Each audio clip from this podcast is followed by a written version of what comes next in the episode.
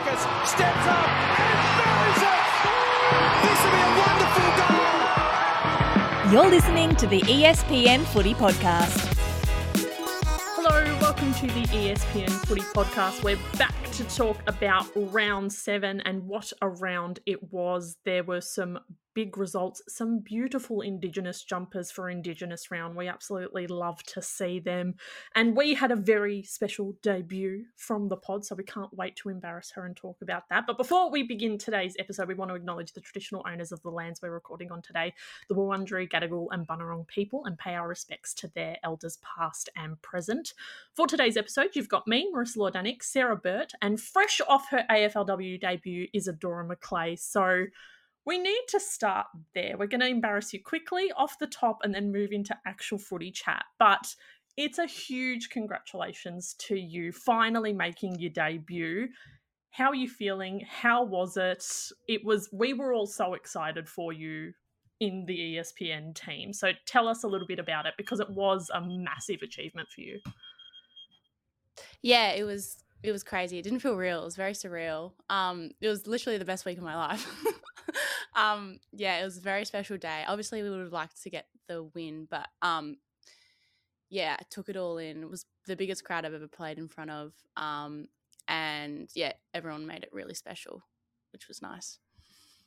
We absolutely love it. And I suppose for people who don't know, like you haven't had the easiest run to get to this point. So give us the kind of like condensed version of what you've actually had to go through to get to this point. Yeah, so I came uh, at the end of 2021, so fresh off year 12, got signed by the Giants by an in, for an injury replacement player because M. Goodser um, fell pregnant. And then in my first week, I tore my ACL. And then obviously the two seasons in one year, so missed two of those. And then coming back, I had a stress reaction in my other foot. So then that probably put it out even more. And then luckily got back, played a few practice games, and yeah, finally got the call up, which was nice. We absolutely love to see it. Like I said, we like I said, the ESPN office was very excited for you. Our very own Matt Walsh went down to Moorabbin to watch you and was sending us all footage of you running out like a proud dad. It was very adorable, but we absolutely love it. We're just stoked that finally one of our interns has gotten on the park this season. So hopefully, plenty more to come and a first win coming up soon as well. But let's get into some footy chat. We'll quickly recap the results because, like I said, there were some interesting games in among everything. So we started the round off with Adelaide beating the Bulldogs, so they remain seven and zero, and unfortunately for the Dogs, they remain zero and seven. So not fun for the doggies there. St Kilda defeated GWS, as we just mentioned, in Iz's first game. Geelong defeated Freo. We had Hawthorn getting up over Sydney. Brisbane were the winners in the Q Clash. They beat Gold Coast, and Essendon defeated Richmond to round out Saturday's games. Then we had Sunday North Melbourne huge winners over Port Adelaide. Collingwood defeated Carlton, and Melbourne ended the round beating West Coast in quite a comprehensive result. And that's the kind of game we'll start with because don't think the result was anything unexpected. Alyssa Bannan was absolutely sensational with her bag of goals. I've been such a fan of hers for ages. So I just love to see I love when she gets the ball and she just zooms. Like I just it really gets me. It's so good. But um the most Zoomies. she does. She's like, but like controlled zoomies, proper zoomies, not like a, a cat losing its mind um, at like 9 p.m. at night. but um, the most interesting part, I think, of this game was not on the field, it was off the field, and it was West Coast coach Michael Prior's comments after the game. Should start this with that, should start this conversation with the fact that he has since apologized for these comments and basically walked them back. But after this game, he was saying, and I'm gonna stuff it up, but here we go. Um, basically saying how you know their last year's premiers, uh, Melbourne, West Coast were last year's wooden spooners. How we play a team like that is beyond me, but that's what you get with fixturing like this. That was his comment. So it definitely stirred some conversations. So I would love both of your thoughts on this. I'll go to you first, Sarah. Your thoughts on his comments eh, remembering that he has walked them back since. But is there something in there, or was he completely off the mark?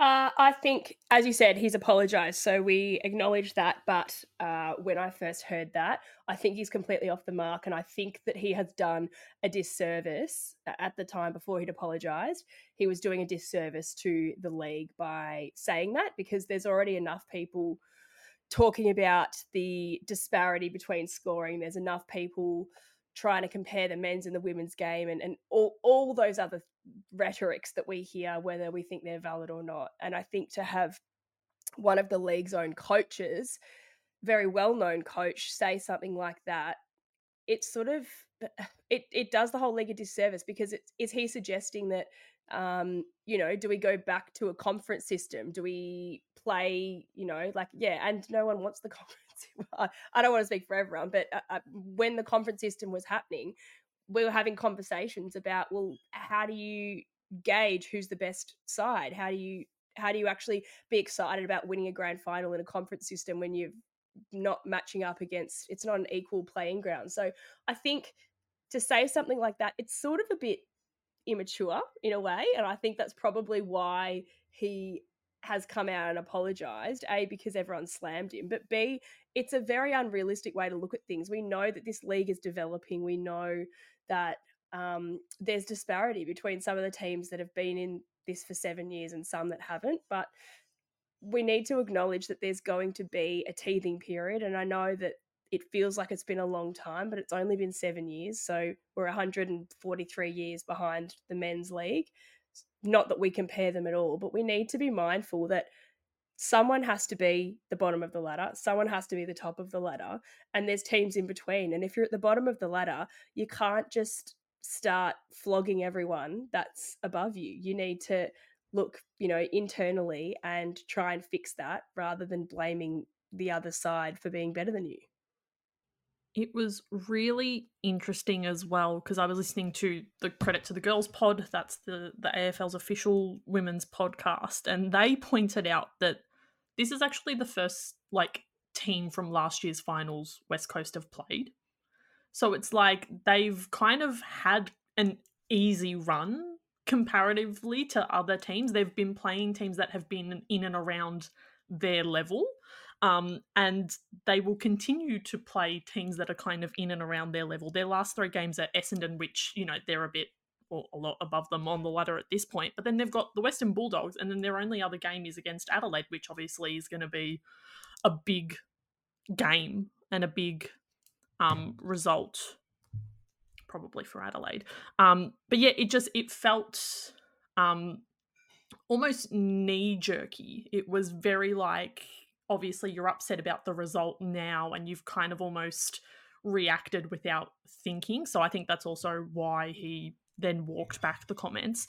I think there is also a conversation to be had. Like, no one's saying that the competition isn't fair because, as he pointed out, we've got 18 teams in a 10 round season. So that's just like that's inherently unfair. It's never really going to work there. But I know you Iz an Imogen as well, our other intern for ESPN, were talking about the fairness of the competition, and you'll have an article up on espn.com.au a little bit later this week. So do you want to tell us basically what that article was about and where it fits into this conversation?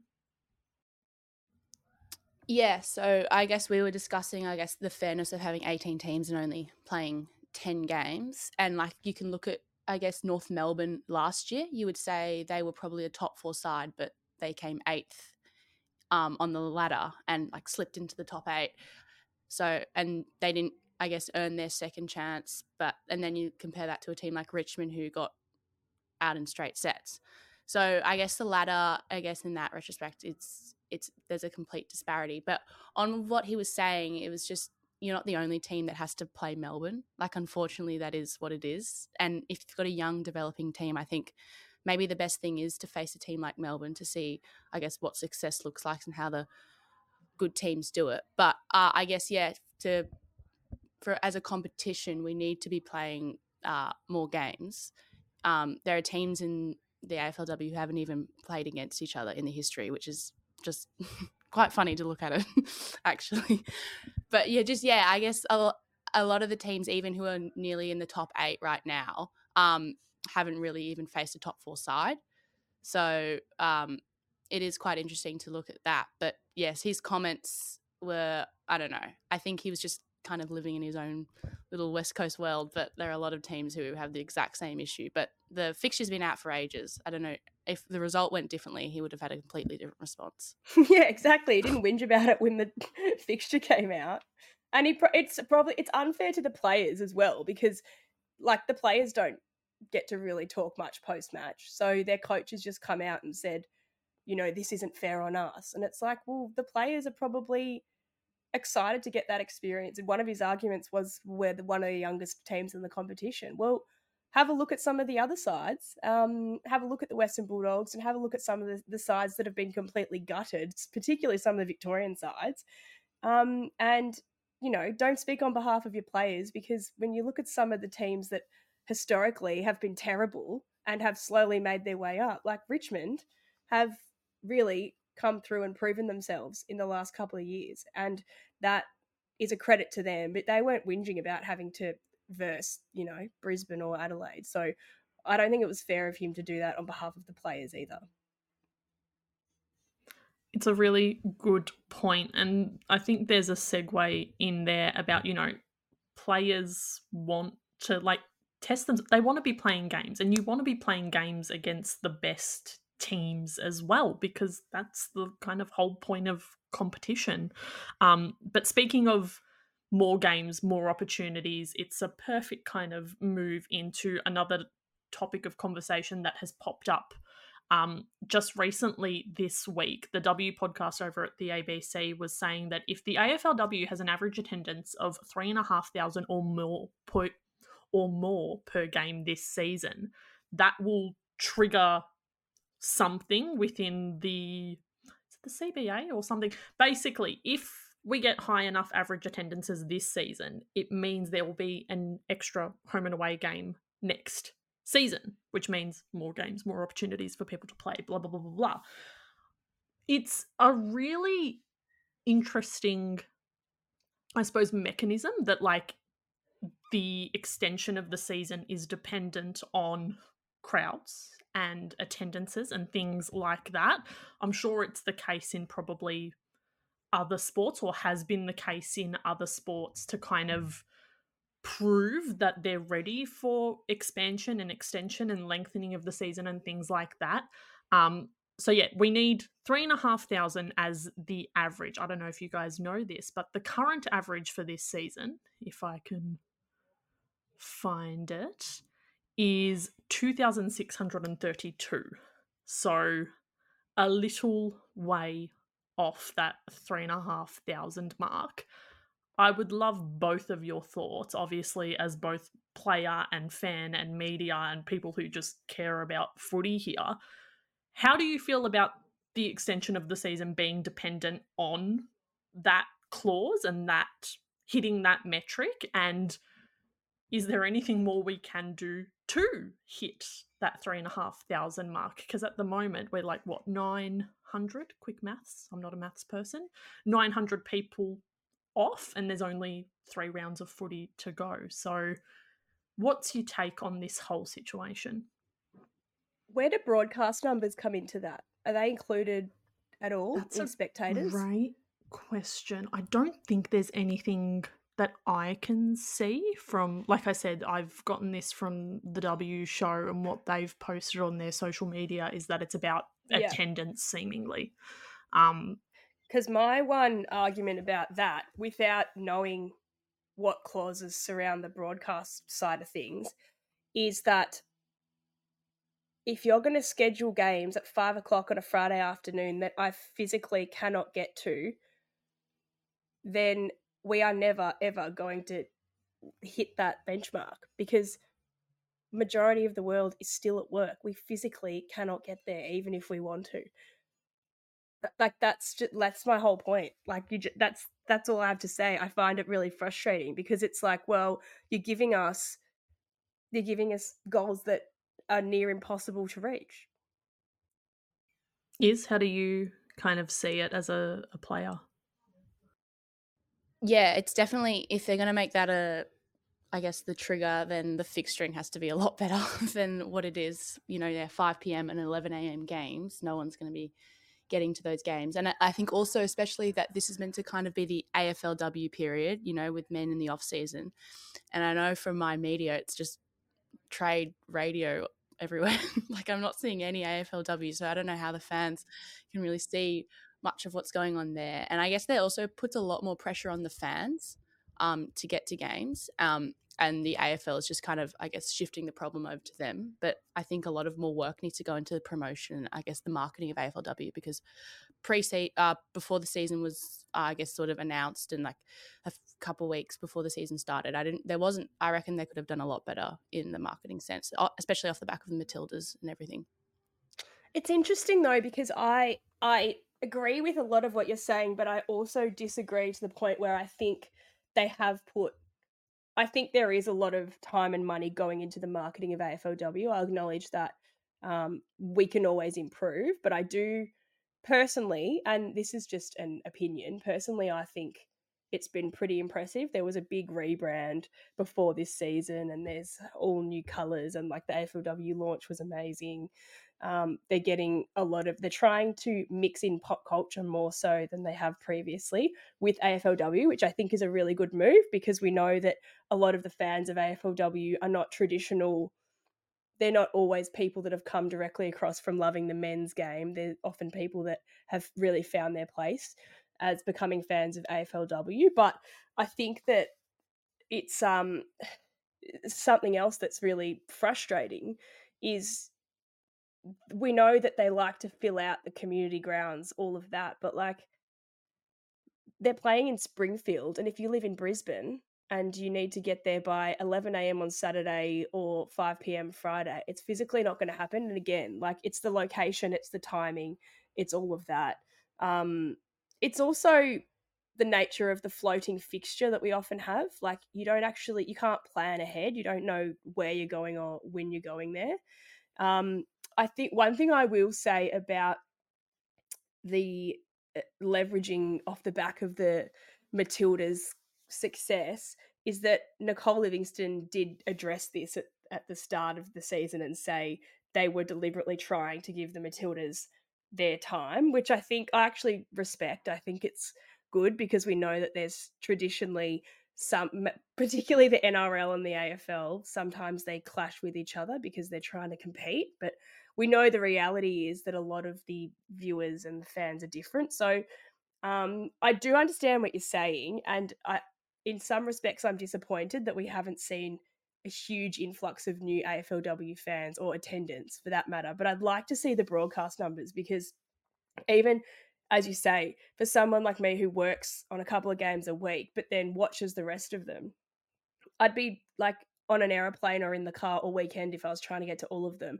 So I have it on Kayo all weekend. So, you know, that's a viewer for every single game. And I can guarantee you there's a lot of people like that. So um, they need to be including that as well because that brings in revenue and that counts as well. Yeah, I think the the thing about this is always that it's a very multifaceted situation because as you've literally both just pointed out it's not about just getting people to a stadium it's is that stadium actually easily accessible? Is it at a convenient time for people to be attending? If they can't attend are there ways for them to watch it that actually um, prove to head office that there is support and people watching and getting their eyeballs on AFLW. So it's a really interesting topic of conversation. The one thing I wanted to point out, and it's maybe not that valid of a point, it was just something that kind of farted into my head. So I looked at like the highest averages so far this season. The AFLW Wikipedia page has really come through today. Um, the highest average attendance this season is Sydney with 4,365 people. They play at North Sydney Oval. They've played at Henson Park as well. So the people of Sydney are really getting behind the Swans. Adelaide is the second highest average attendance, followed by Melbourne, Geelong, and Brisbane, who are all in like the high uh, 4,000s, low, uh, low 4000s, high 3000s kind of area. And the thing that I was thinking about last season, which maybe influences the um, attendances and the numbers we see, blah, blah, blah, was the huge push at the start of last season to move the Essendon Hawthorn game to Marvel. And they did, they listened to that, and that game got 12,000 people. We're not getting anywhere near 12,000 people this season because we're generally speaking not playing at stadiums that have the capacity of allowing 12,000 people in. We also had that one game that was played as at the MCG um, now I can't remember if it was as a standalone game or if it was a, a double header kind of curtain raiser situation. But again, that had like It was a double header, I think. it was like 17,000 people rocking up to watch a women's game because it was at the MCG, which is easily accessible and easy to get to, and there's lots of space for people to get into. Um, so, yeah, I think there's so much more that kind of comes into this conversation than just more people need to get to the games. It's actually like, is there enough space for the absolute maximum amount of people to get here? Is it easy for them to get there? Because I know, for example, like even though Melbourne are probably packing out Casey Fields, if you live on the opposite side of town, you're not driving all the way to Casey. It's an absolute nightmare. There's no public transport out there. Like it's just not happening, and that's obviously four hours. it's like, it's a very a, a very Melbourne example, but I assume it would be kind of similar in the other states um, around the place. So it's a really interesting conversation, and I think it's something that we're obviously going to have to watch because we all want more footy. Um, and I think the one thing about AFLW fans is that they are extremely passionate. So I do not doubt that they will rally and do whatever they can to boost this number up and try and get that extra game. But um yeah, it's a very interesting conversation that we'll have to wait and see how it goes and whether we actually hit that trigger and get the extra game. But shall we move on to some other talking points from this round? Um really unfortunate one. Would prefer not to talk about it, but we have to. Um, we've had three confirmed ACLs this round. So it's Abbie Ballard from Adelaide, Keely Queen from the Western Bulldogs, in what was a very brutal, just bruising encounter between those two teams. And then Daria, Daria Bannister from Essendon has also had a confirmed ACL rupture. We we talk about it every season. We've done this podcast for three seasons now, and even though like who does this podcast has kind of ebbed and flowed and changed, we always end up doing at least one episode where we're talking about ACLs because there's always a round where all of a sudden there's just an influx of them. So for, for starters, wishing all three of those players smooth and speedy recoveries because it's absolutely shit house, pardon my French. Um, but what do we what do we do? What do we do? I know Iz you wrote an article earlier this year about um, knees in the women's game specifically because it is such an epidemic and it's not just in women's footy it seems to be in women's sport more generally. So what what more do we do? How do we prevent these? I know that's the million dollar question but what more do we need to be doing? So we're not here talking about three players doing their acl in one weekend Yeah, it's certainly an epidemic. Um, I guess it just it it goes back to just earlier education, like the injury prevention exercises. Because I know when I was like coming through like the academies and stuff like that, there wasn't a lot of emphasis on sort of that side until you got to your later years. But if you compare that to the boys, they start doing stuff at like under 12s. So it's such a difference. And I guess also what I found is you play on complete different grounds like the ter- uh, each week like the community grounds that are played at they're completely different from um, any other grounds like in the men's i guess they're more specific in the stadiums but the community grounds are so different in the way they feel but yeah it's it's really sad especially um, it being sort of like a 12 month injury and it nearing the end of this aflw season um, it's it's really really sad Sarah, I know you have takes on ACLs. You are an ACL hater as much as the two of us are. How what are we what are we doing? How do we stop having these conversations? What what can we do? Is there anything we can do or do we just have to set aside a podcast every season to talk shit about the ACL? I hope not. It's, I mean, it's interesting and it's good having Isadora here because we don't play, so we don't know the ins and outs of that sort of preparation side of things. But I did some research for a piece. It was a couple of years ago now, so um, we know that research is being done, and it there has been more since that. But we know that there's still research being done surrounding the hip placement of women because we don't know enough about that yet, and because we haven't been allowed to play footy for as long as the men, um, we don't know exactly how our wider hips affect our knee placement, but we know there's a connection. Um, hormones affect that too. It's also there's a lot of players who haven't come up through Auskick or haven't grown up playing. I mean, a lot of these players we know, like poor Ellie Bennett, she was playing professional netball before she got plucked out of that into AFLW. And so she didn't grow up playing the game. So, you know, netball and footy are completely, completely different sports. And she didn't grow up honing her body to prevent an ACL. So it, that's another thing. I don't know if maybe when we start to see in the next few years players who have grown up playing footy and have trained their bodies to, like Iz said, to train um, to avoid ACLs, um, maybe we'll see less of them.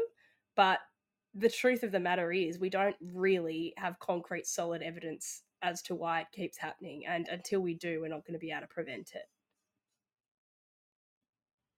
It's just so rough. And I think, yeah, the major factor is that we just, it's really criminally under researched considering how prevalent it is. And I know there are people trying to kind of catch up and do that research and find out what can we control what can we um, improve so that the risks are decreased um, and I think the the turf thing, you know, that's something that's within people's control. I know there's been lots of talk about even boots and how women's feet are different to men's feet, and if you're just wearing smaller, pinker boots to signify that they're girl boots, not boy boots, um, that's something that you know manufacturers of boots and kit can control.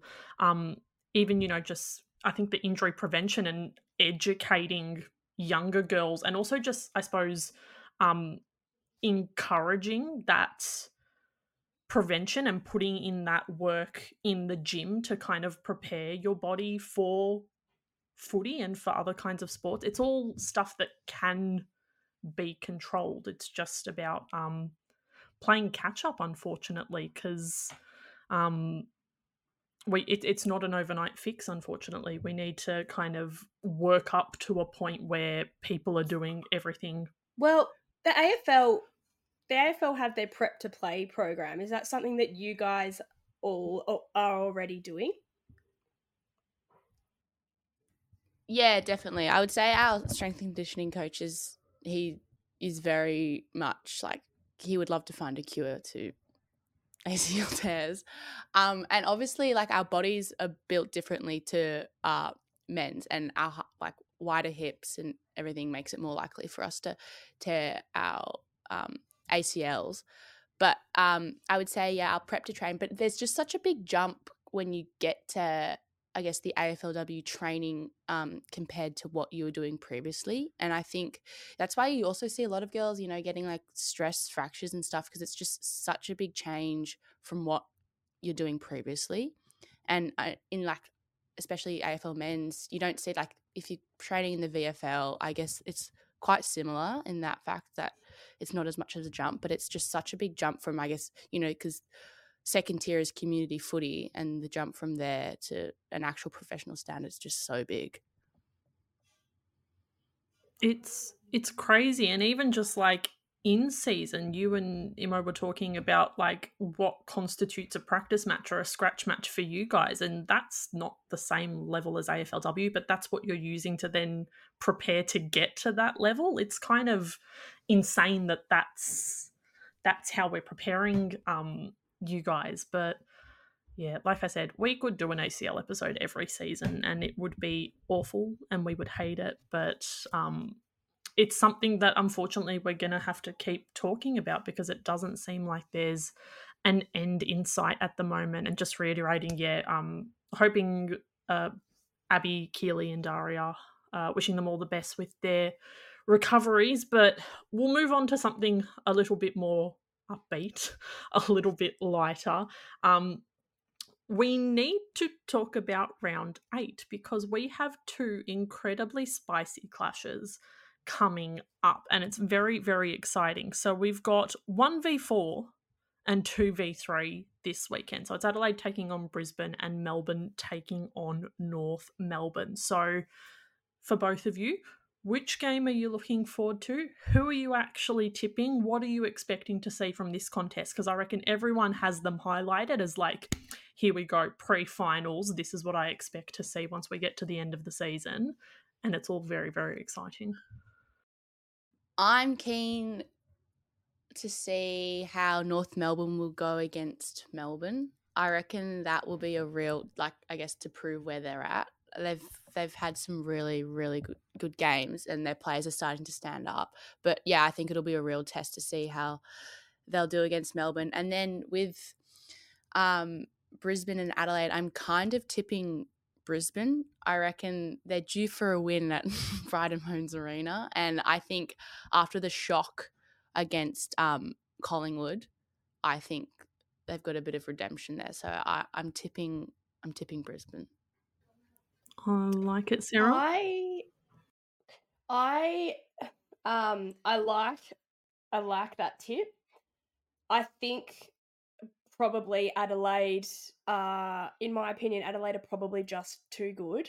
Um, I think they know what they're doing. They're on a roll, um, and we know that they perform just so well at the back end of the season. Like they just know how to perform under pressure. Um, not that Brisbane don't, but I think um, Adelaide probably, uh, and as we can see on the ladder, I think they're just looking a bit more advanced this year. But we've seen them play each other before. You know, like it's going to be exciting, but we've seen it before. I agree with you. Iz I think seeing how North will stack up against Melbourne is going to be really exciting because we we haven't seen North play footy this well before, and we haven't seen them um, really stack up against some of the, you know, well, last year's premiers, really. So um, I am really looking forward to seeing how they perform. I'm also expecting some like multiple goals, bags of goals, some really high score lines, and um, some, I reckon these two sides will push each other to have some really impressive individual performances. So I'm looking forward to seeing what happens with the Kate Hores of the world and, um, you know, and the three that we know um, top the scoreboard every time for um, for North Melbourne. So I think you're right. It'll be um, it'll be a good one. I'm just I'm really excited for both games. Um, in my mind, basically, if North want to be taken seriously for like premiership conversations, they have to beat Melbourne this weekend. Um, and maybe that's too black and white, but I really do think that if if they do want to actually like show off you know the that they've got premiership kind of material within them they need to bring it against the reigning premiers um, and actually prove to everyone that they're not just kind of the best of the rest for kind of lack of a better explanation. So i'm really excited to see that. Also we both know that they've both been um, putting up big spore, scores rather like you just mentioned sarah. So i'm hoping that it is a high scoring encounter. Adelaide brisbane i don't know because like I feel like both of these teams have a really bad habit of being inaccurate at the absolute worst times. So um I'm hoping that this is another high scoring one, but am worried that this could descend into like who's more accurate or who's more inaccurate, but it actually helps them because they end up winning by like a point or two points or something stupid like that. But all I know for certain is that it's going to be two incredibly entertaining contests. But I think that's us done for today, friends. We know what games we're going to be looking forward to in round eight. We've just spoken about them, but we can't wait to join you next week to talk about round eight. We'll only have two games to go before finals, so we'll need to start talking about the top eight and how that's looking and what finals are looking like. So there'll be plenty to enjoy. Make sure you join us next week. And for all of your footy needs, head over to espn.com.au. But we'll catch you all next week. Don't miss another episode of the ESPN Footy Pod by subscribing wherever you stream your podcasts.